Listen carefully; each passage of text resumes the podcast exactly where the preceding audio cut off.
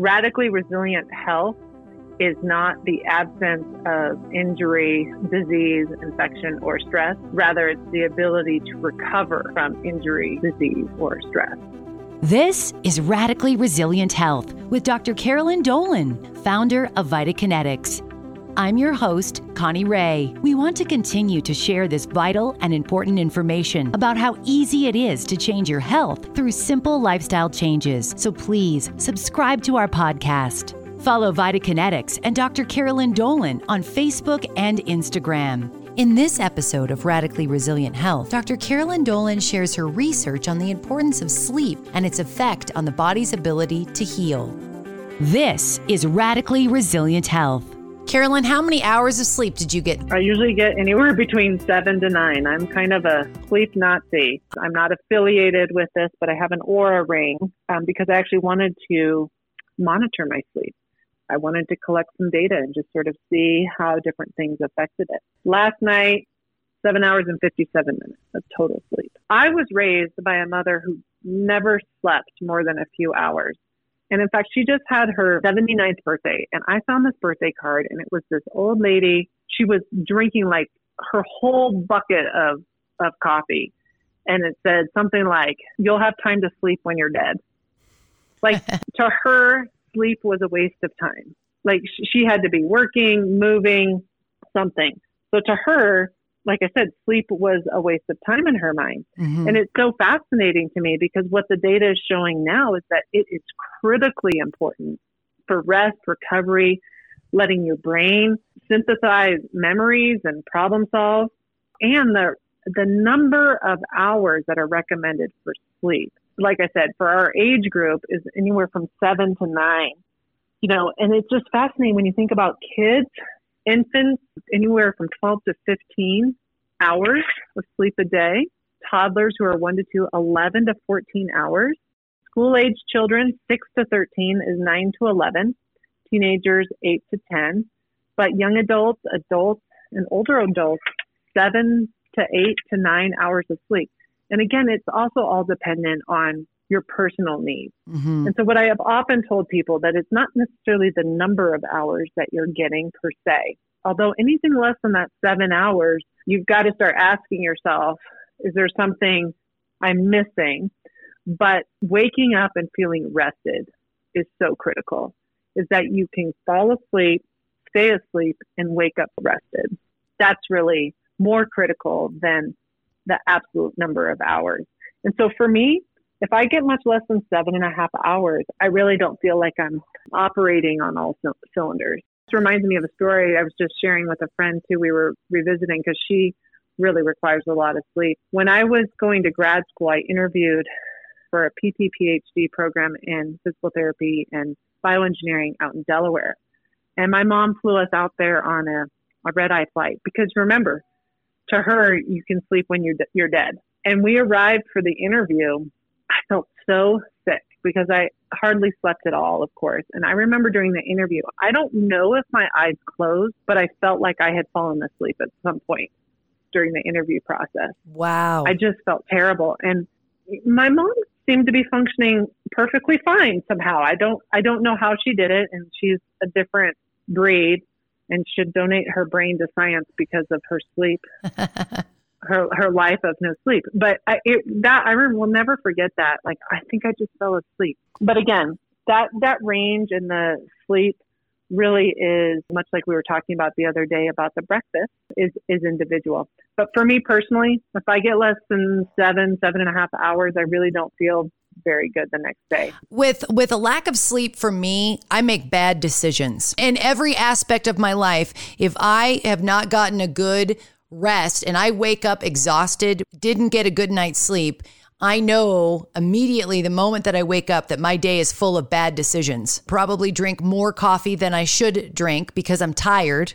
I'm going to grab some food choice that I would never grab because I don't care because I'm tired. I literally feel like on the days that I don't get sleep, have you ever seen those cartoons when the snowball just keeps going down the hill and it's get gets yep. bigger and bigger and bigger? That's how I feel when I don't get sleep. Some of the things that you have talked to me about have helped. And one of the things that you talked about is the environment that you're in. And so I have really adjusted my environment, as in an hour before sleep time, there's no phone, the lights are dim, soft music is on, it's calming. I'm setting the environment so that I can start to discharge. You want your environment to play a supportive role to the natural process of your normal circadian and rhythm, which is your sleep cycle.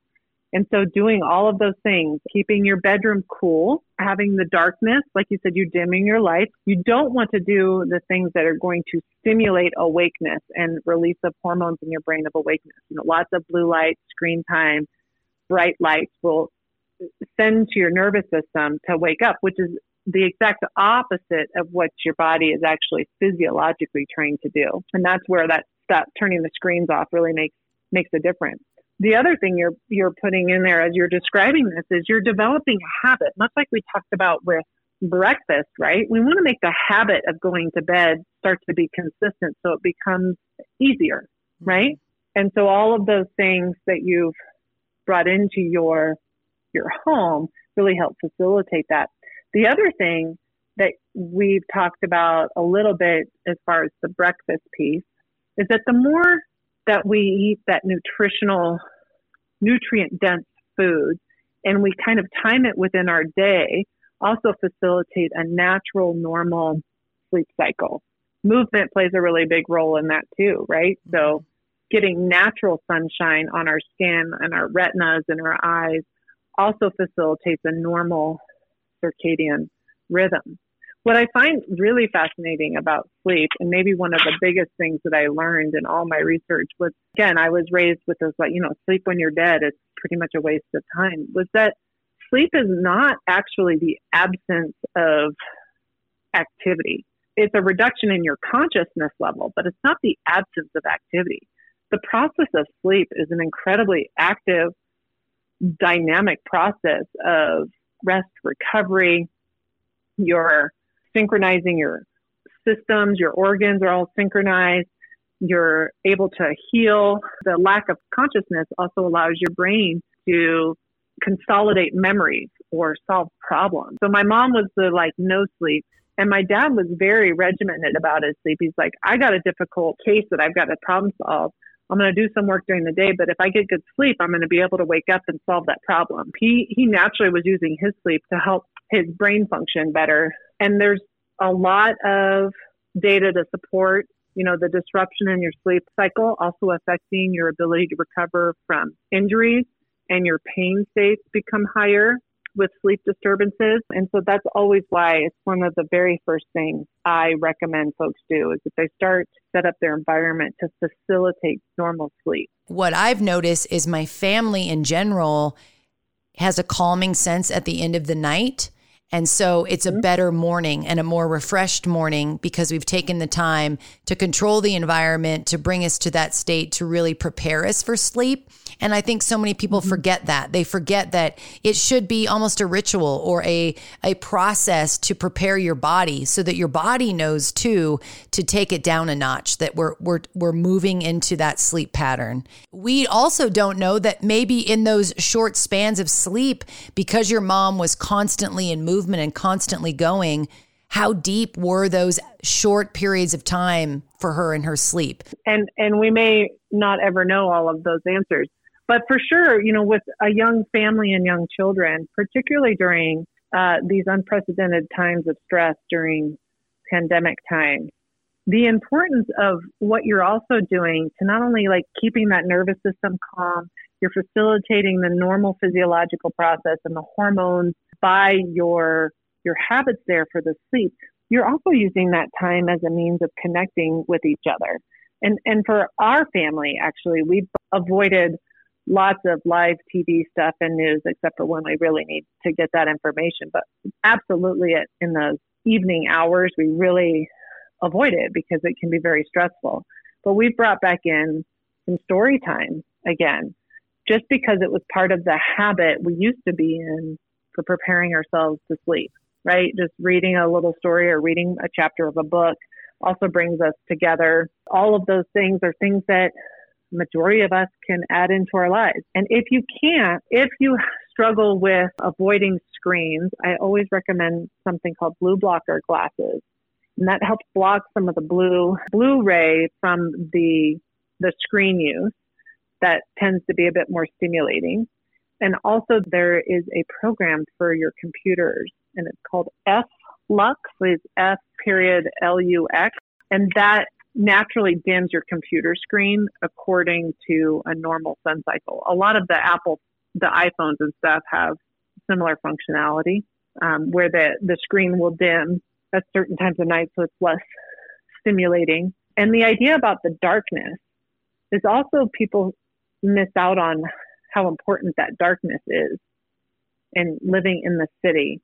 So I always recommend blackout shades, making sure that whatever lights you have within your room that you can try to cover them up, particularly when traveling, like to a hotel, because they have all the digital lights on. I try to find a way to cover a lot of that um, unnatural light. But those are things that you can incorporate, you know, in your own home environment. And then with that, I always add this, like with any specific lifestyle strategy, if you continue to modify your lifestyle or improve your sleep, if you are still struggling with sleep after you've made all of those modifications, right? You're you're eating well, you're getting good sunshine and outside and fresh air, and you're turning off your screens appropriately, and all other things supposedly are in check, and you're still struggling with sleep, then it's time to, you know, get help from following up with a sleep doctor and see, because sleep apnea is a real thing and can be very disturbing to your sleep and have very significant health consequences. So, but that requires testing and information. Did you notice a drastic difference in your sleep patterns when you started to really focus in on the food intake and adjusted your diet when you were first beginning this journey, Carolyn? Or did you always sleep well? There was a significant chunk of time where when I was overweight after having kids, I never felt rested. So the answer to the question is yes. I remember when we made significant changes to our nutritional intake where we were eating healthy and all that kind of stuff, that I noticed a significant increase in my energy. I got the signal when my body was tired, if that makes sense. Like mm-hmm. I, it would be, you know, eight thirty at night. I'm like, wow, I'm I'm tired. Like I could notice because I had energy during the times of day where I should have energy, that suddenly it was like, oh, maybe it's time to get ready to go to bed. But I really enjoy sleeping. well, you have three cozy, kids. I cozy a little bit. I know. I really enjoy it. it. It is one of those things where um, to get me to stay out at night is kind of a big deal too. Mm-hmm. Like I said, I get tired. Uh, again, I start not to make the best decisions either. Like I'm looking for something to eat to keep me awake or something to drink to keep me awake. Like I, I start to reach for these things because like I'm tired. My sleep definitely improved in the sense that as I improved all those other aspects of my life, I wasn't having maybe as much sleep apnea. I was having maybe also more restorative sleep. Mm-hmm. I was getting into that deep sleep and actually getting to those restorative phases. So everything just continued to improve. But what I really noticed the most was, wow, my eyes are really tired. I mu- it must be time to go to bed. You were able to recognize the signs of your body communicating with you because, again, going back to that gut-brain connection, the foods, the nutrient-dense foods that you were feeding your body was allowing you to hear what your body needed more clearly.